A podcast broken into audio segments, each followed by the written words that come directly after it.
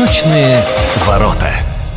У микрофона Анастасия Магнус. Здравствуйте. 2-3 сентября, специально говорю 2-3, день окончания Второй мировой войны, и мы по традиции в студии говорим об этом. В гостях у нас Станислав Вадимович Сливко, кандидат исторических наук, доцент кафедры отечественной и всеобщей истории Педагогического института ТОГУ. Добрый день. Добрый день, Анастасия. Здравствуйте, уважаемые радиослушатели. А вот интересно получается, мы, в принципе, год за годом с вами встречаемся, но нельзя сказать, что говорим об одном и том же, хотя начинаем действительно по традиции с напоминания, что за день и почему я сказала второе-третье. Тема действительно неисчерпаема, несмотря на вроде бы кратковременность войны СССР и Японии с 9 августа по 2 сентября 1945 года. Очень много событий произошло за этот неполный месяц, и значимость этих событий была общемировая. Но что касается самой формулировки праздника, мое глубокое убеждение, он должен звучать так.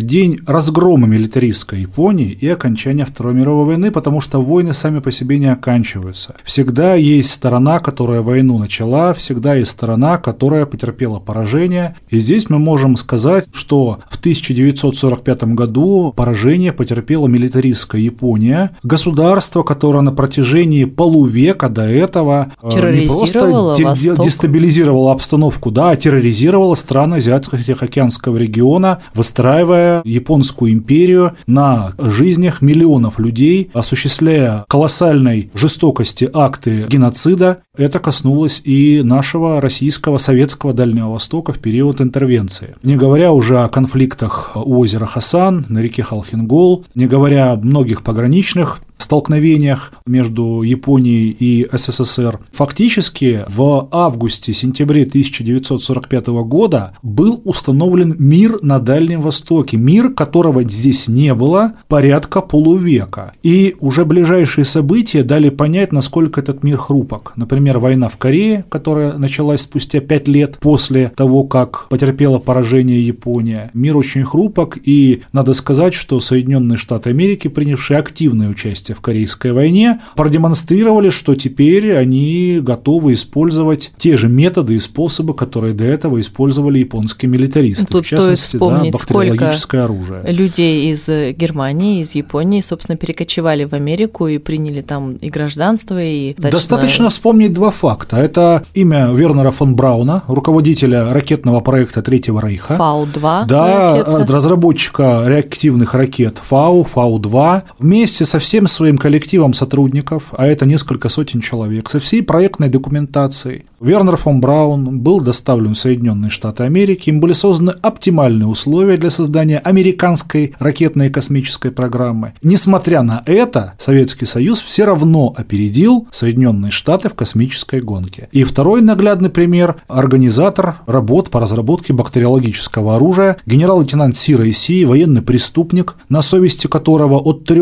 до 10 тысяч жизней замученных в отряде 731 и других отрядах на территории Китая, где проводились жесточайшие эксперименты над людьми, он тоже нашел в Соединенных Штатах Америки новые прибежища. Его усилия, труды, назовем это так, оплаченные жизнями тысяч человек, они послужили для укрепления мощи Соединенных Штатов Америки. И по некоторым данным США применяли бактериологическое оружие во время войны в Корее. В конце августа, начале сентября 1945 года в Азиатско-Тихоокеанском регионе складывался ну, новый порядок, новая система взаимоотношений между странами. Достаточно вспомнить, что провозгласили независимость целый ряд государств. Вьетнам, Лаос, провозглашение независимости в дальнейшем Китайской Народной Республики 1 октября 1949 года, оформилась Корейская Народно-Демократическая Республика. И, кстати, раздел Кореи по 38-й параллели, он фактически это произошел из-за того, что Соединенные Штаты не выполнили своих обязательств.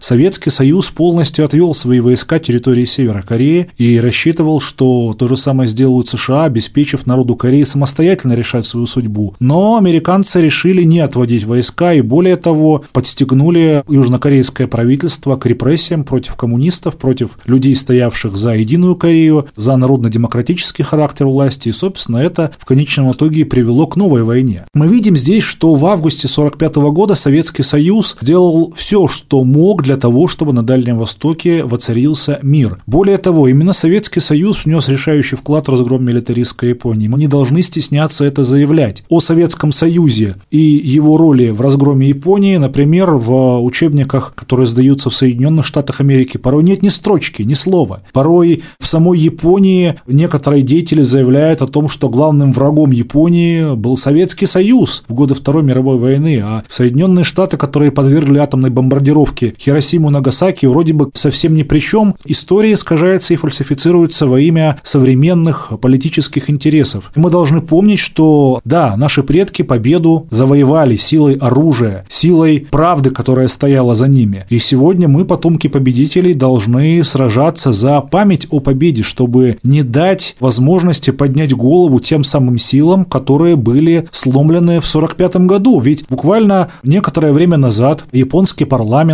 всерьез обсуждает необходимость создания своей армии, которая не должна руководствоваться ограничениями, наложенными на военное строительство по принятым после 1945 года нормативным актам. А что это означает? Япония сегодня имеет девятую по численности армию в мире, десятый военный бюджет в мире, учитывая, что Япония – это союзник США в Азиатско-Тихоокеанском регионе, учитывая растущий конфликт между Китаем и США по поводу Тайваня, учитывая постоянную напряженность между Северной и Южной Кореей, во всех этих вопросах видна рука Соединенных Штатов. Здесь Соединенные Штаты везде имеют свои интересы и предпочитают их достигать руками своих так называемых партнеров. друзей или партнеров. Партия, которая основала государство Тайвань в свое время, а это партия Гаминдан, национальная партия на Гаминдан, сегодня на нее власти на Тайване, но именно Гаминдан, которую в свое время возглавлял Чен Кайши, яростный противник коммунистического Китая, стоит за союз с Китаем и выступает против того, чтобы Тайвань начинал сближение с США и вступал в конфликт с КНР. Более того, Япония в таких условиях, на территории которой есть американские военные базы, ну фактически мы можем столкнуться столкнуться с э, вторым изданием японского милитаризма. Это действительно страшно, учитывая, что мы, дальневосточники, будем в таком случае в эпицентре этих событий. Это наша сегодняшняя жизнь. Тот, кто забывает уроки истории, тот рискует повторить их вновь. Ту цену, которую отдал Советский Союз за установление мира в Европе, в Азии, это великая цена. Ведь, по сути-то дела, даже сама формулировка праздника, да, с чего мы и начали, это тоже о многом говорит. Когда праздновать 2 или 3 сентября, начиная с нулевых годов, да, мы празднуем вроде бы 2 сентября, с позапрошлого года вроде бы возвращаем 3 сентября. Дело в том, что есть разная традиция празднования этой даты. Разная традиция празднования в Советском Союзе и в Соединенных Штатах Америки. Япония подписала капитуляцию действительно 2 сентября на линкоре Миссури. Советская российской стороны подписал капитуляцию генерал-лейтенант Деревянко. Акт о капитуляции, подписанный сторонами, направили в Москву. Но в 1945 году никакой реактивной авиации не было. И для того, чтобы акт был получен в Москве, необходимо было время. И несмотря на то, что на Дальнем Востоке было утро, все-таки, чтобы доставить акт, потребовался весь день 2 сентября. И в Москве он был уже глубоким вечером того дня. Ну и разумеется, для того, чтобы народ имел возможность отпраздновать свою победу, Иосиф Виссарионович Сталин, верховный главнокомандующий главнокомандующий объявил 3 сентября днем победы над милитаристской Японией. И при этом в своем знаменитом обращении я постоянно говорю о том, что нам полезно его перечитывать, это обращение. Он достаточно четко обозначил те угрозы, которые несла милитаристская Япония и миру, и Советскому Союзу, показав, что в 1945 году Советский Союз завершил процесс установления мира на Дальнем Востоке, вернув в свой состав юг Сахалина, вернув некогда принадлежавшие Российской Российской империи Курильские острова и как раз-таки острова Южно-Курильской гряды, они были той гарантией, которая делает Охотское море фактически внутренним морем и препятствует возможным актам агрессии против СССР в этом регионе. Любые попытки возродить японский милитаризм, по сути дела, попытки вернуть нанкинскую резню, бактериологические лаборатории, попытки залить кровью улицы, в том числе и российских городов. Давайте вспомним, что происходило в Хабаровске 5 апреля 1920 года – это все японский милитаризм, это все военные преступления той клики, которая понесла поражение в августе 1945 года, но, к сожалению, не понесла наказания. Деятели, которые планировали вторжение, они оказались вне правосудия. И неспроста на токийском процессе американцы сделали все, чтобы в целях налаживания уже отношений с новой Японией сохранить в неприкосновенности ту японскую элиту, которая им выгодно договариваться. При этом невзирая на какие-либо соображения справедливости, гуманности, возмездия и так далее. И при этом подчеркну, что Советский Союз тогда, в августе 1945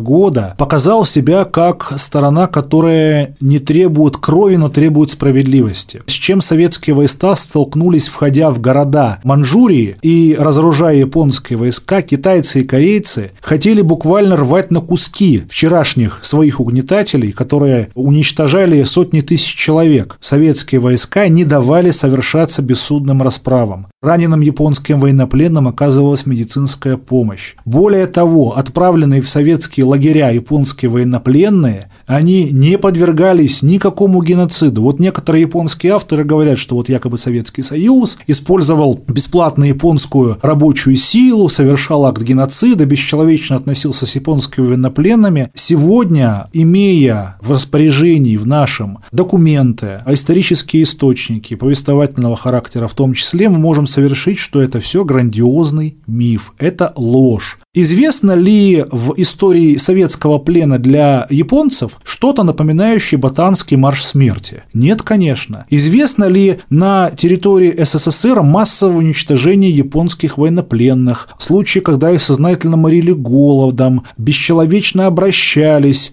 Нет. Так хочешь сказать, был бы Солженицын, мы бы узнали об этих историях. Возможно, но да, и, кстати, бойкое перо Солженицына даже в этом направлении, ну, не нашло, что написать, каких бы чудовищных зверств изобразить. Да, японцы умирали в советских лагерях, как умирали и немцы, но это была смертность, вызванная естественными причинами. И процент смертности был сравнительно низок, особенно если учесть, что Советский Союз содержал японских военнопленных в условиях голода 1946 года, в условиях, когда советским гражданам было очень тяжело восстанавливать народное хозяйство свое. И если посмотреть на то, как жили японские военнопленные, да, они жили не припеваючи, они жили, ну, фактически в тех же условиях, что и люди в Сибири на Дальнем Востоке. Многие японские военнопленные, несмотря на суровые условия, природно-климатические условия, да, несмотря на свой далеко не парадный статус в СССР, они вспоминали о Советском Союзе в дальнейшем с теплотой, о советских людях, о гуманном отношении советского государства, о том, что именно в Советском Союзе многие из них получили, например, рабочие специальности. При этом именно вчерашние японские военнопленные, вернувшись в Японию, они, а это не странно, если мы учтем все вышеизложенное, составили основу движения за советско-японскую дружбу, движения за мир и пополнили состав коммунистической партии Японии.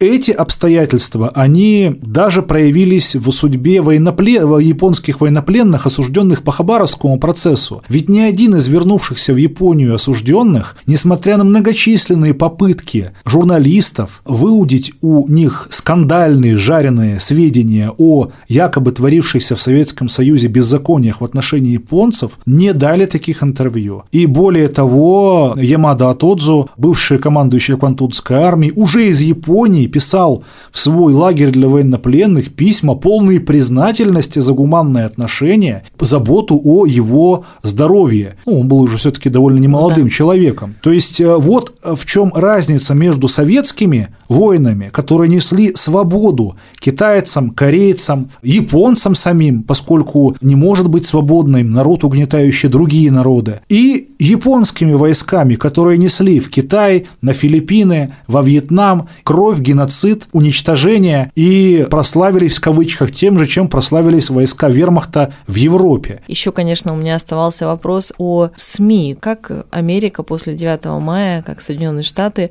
в своих газетах, в своих средствах массовой информации, как они вот наблюдали за дальнейшей ситуацией уже на Востоке. Но я думаю, это тема для отдельной программы. Это тема для отдельной программы, но мне хотелось бы здесь сделать одно очень важное наблюдение. Вот когда мы говорим Соединенные Штаты Америки, американцы или Польша, поляки, мы должны четко понимать, что есть государство, которое отражает прежде всего интересы правящей элиты, а есть население, которое отчуждено от власти, ну, по-крупному, да? Ведь яркий пример того, что происходит в Польше, когда в Польше приняли закон о декоммунизации и начали переименовывать улицы, уничтожать памятники воинам-освободителям, памятники героям антифашистского коммунистического сопротивления в Польше, среди самих же поляков возникла ответная протестная реакция. Более того, именно тогда возникло общество Курск, когда сами поляки, вот эти снесенные монументы, они заботятся о них, они их восстанавливают, они борются за их спасение, тем самым подчеркивая подчеркивая, что мы не должны забывать об этом. То есть ситуация внутри каждой страны, она очень разная. Есть откровенно такие реакционные, оголтелые силы, которые всеми усилиями хотят заставить забыть о памяти о Великой Победе и, возможно, в перспективе хотят, чтобы на площадях и городов вновь зазвучало слово «хайль». Но есть и другие поляки, американцы, немцы и многие другие люди, которые категорически не желают повторения пройденного пройденного, которые,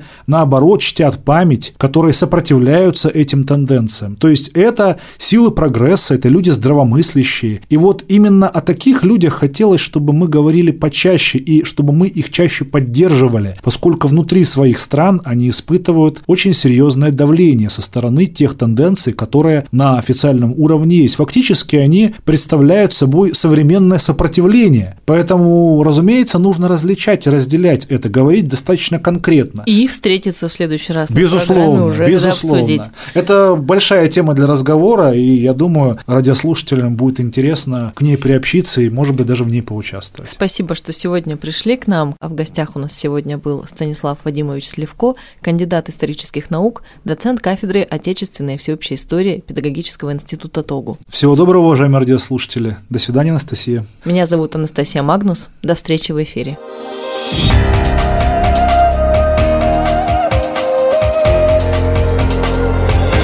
Восточные ворота.